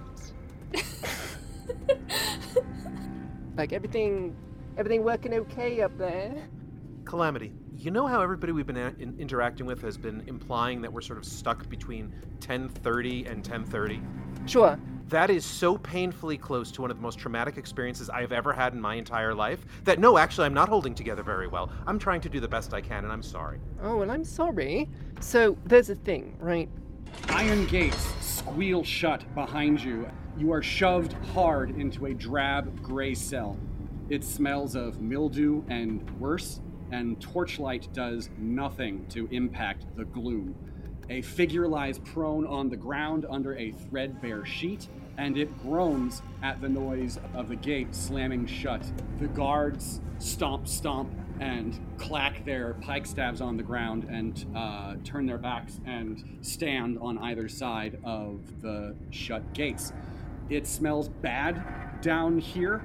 There is a groaning figure under a threadbare blanket, and you've gotten your map destroyed, so trying to consult to see if it's if the dot is real or not is now a moot point. But even in this low light, you can see that it is the auditor. Run over, lift them up into a giant hug.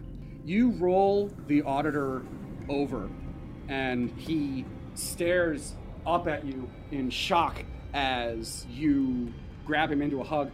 But the first thing you notice about him is that his mouth is gone. Below the nose is just skin. The auditor stares up at you in alarm and fright.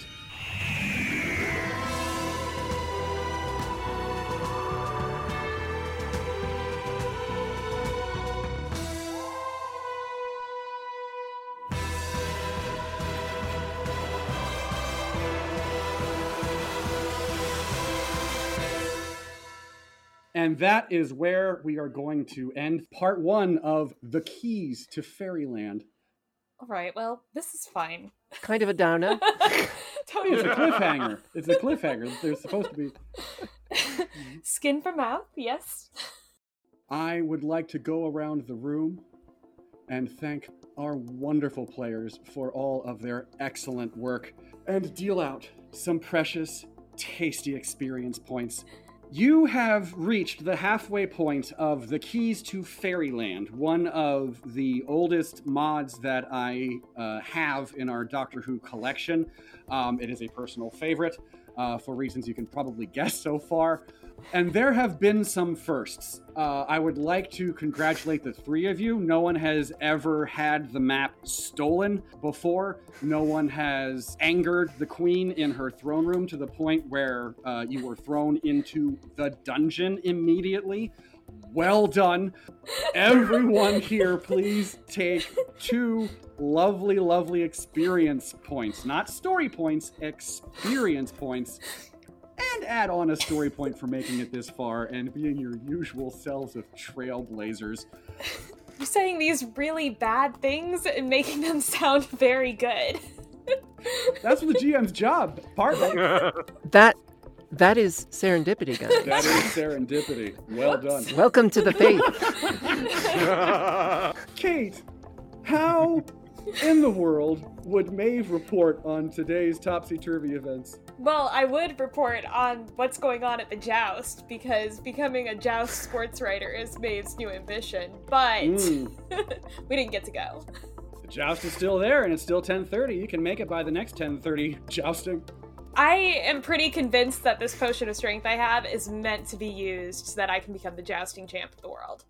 That makes a lot of sense. Dora, what does Calamity make of today's bizarre turns and twists? Well, you know, she's rolling with it obviously because because that's what she does, and and it's it's very interesting. There's a lot going on. Um, she is sort of like she's having a minor attack of perspective Mm, about you know how people behave and how they make decisions. And how her her own decision making may have may have come off to other people in the past. a bit reckless. She's a bit like, devil may care. "Hmm, maybe I should maybe I should get them something. but other than that, uh, she's still fine uh, because uh, this is all fascinating and interesting, and nothing nothing unredeemably bad has happened yet. Uh, so uh, so yes, uh, she's just she's delighted to see where it goes. Um, she just you know hopes it doesn't involve having to spend several hundred years developing the technology. To leave. Hopefully. Hopefully. Brand, welcome. Yes. What surprised you most about today's mod?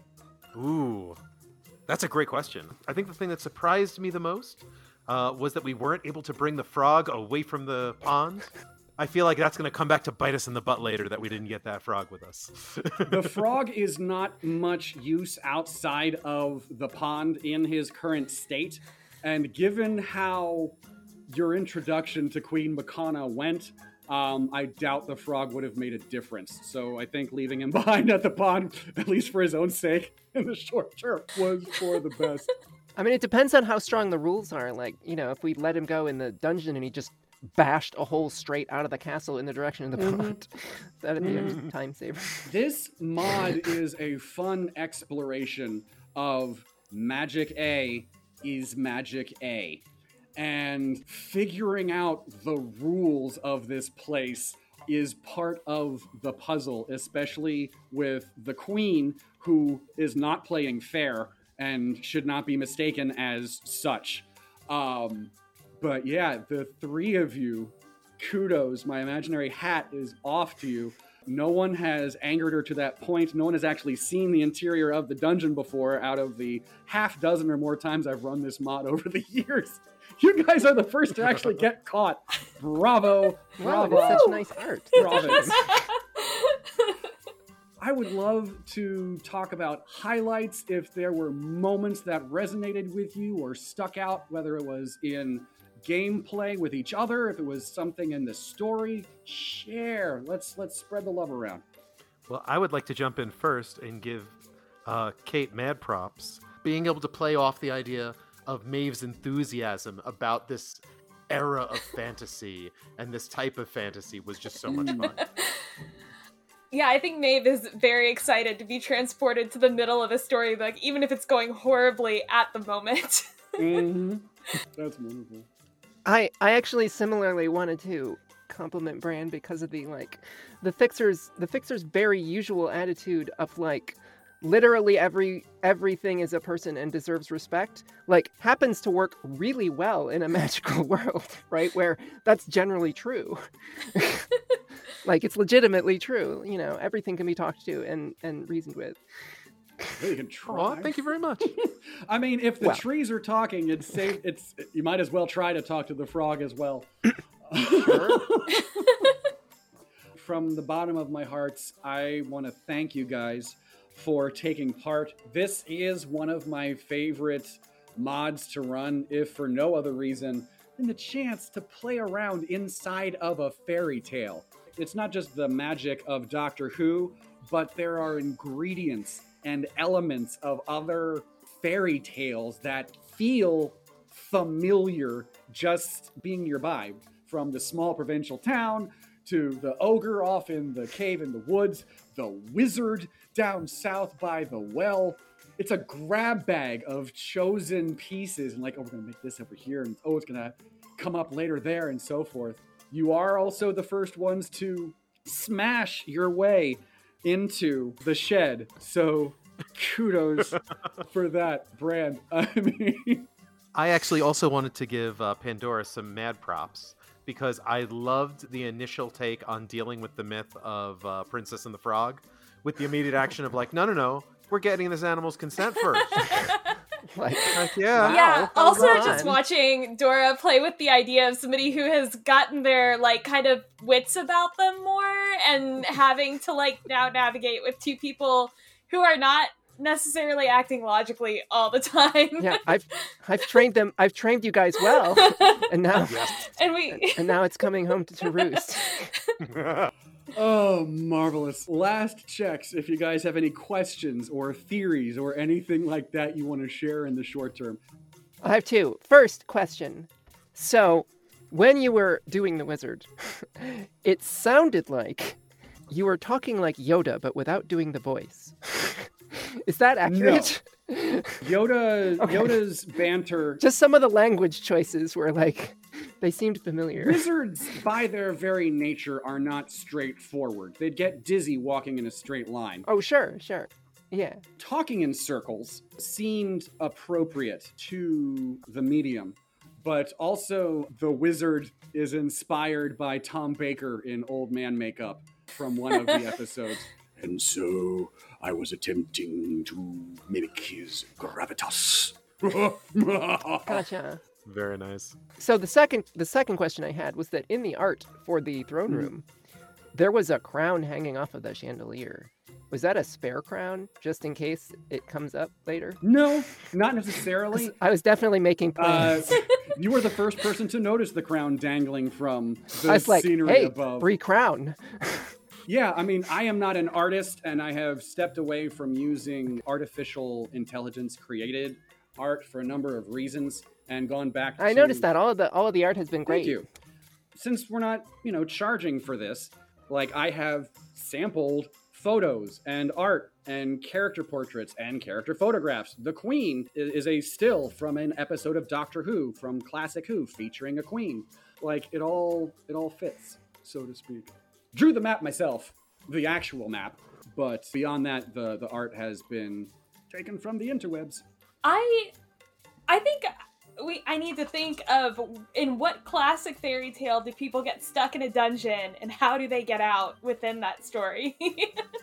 I am looking forward to seeing how you guys get out of the dungeon and into part two of the keys to fairyland. And finally, to our listeners, another great big thank you for sharing your precious time with us. If you feel it's been well spent, please share anywhere but now with your friends who are looking to enjoy themselves. If you like what you hear, leave a review, rate the show, and follow us on Blue Sky as well as Twitter at Anywhere But Now and wherever you get your podcasts. Send your questions, fan art, and theories if you got them to anywhere but now podcast at gmail.com or share them with us on our Discord. We'd love to hear from you.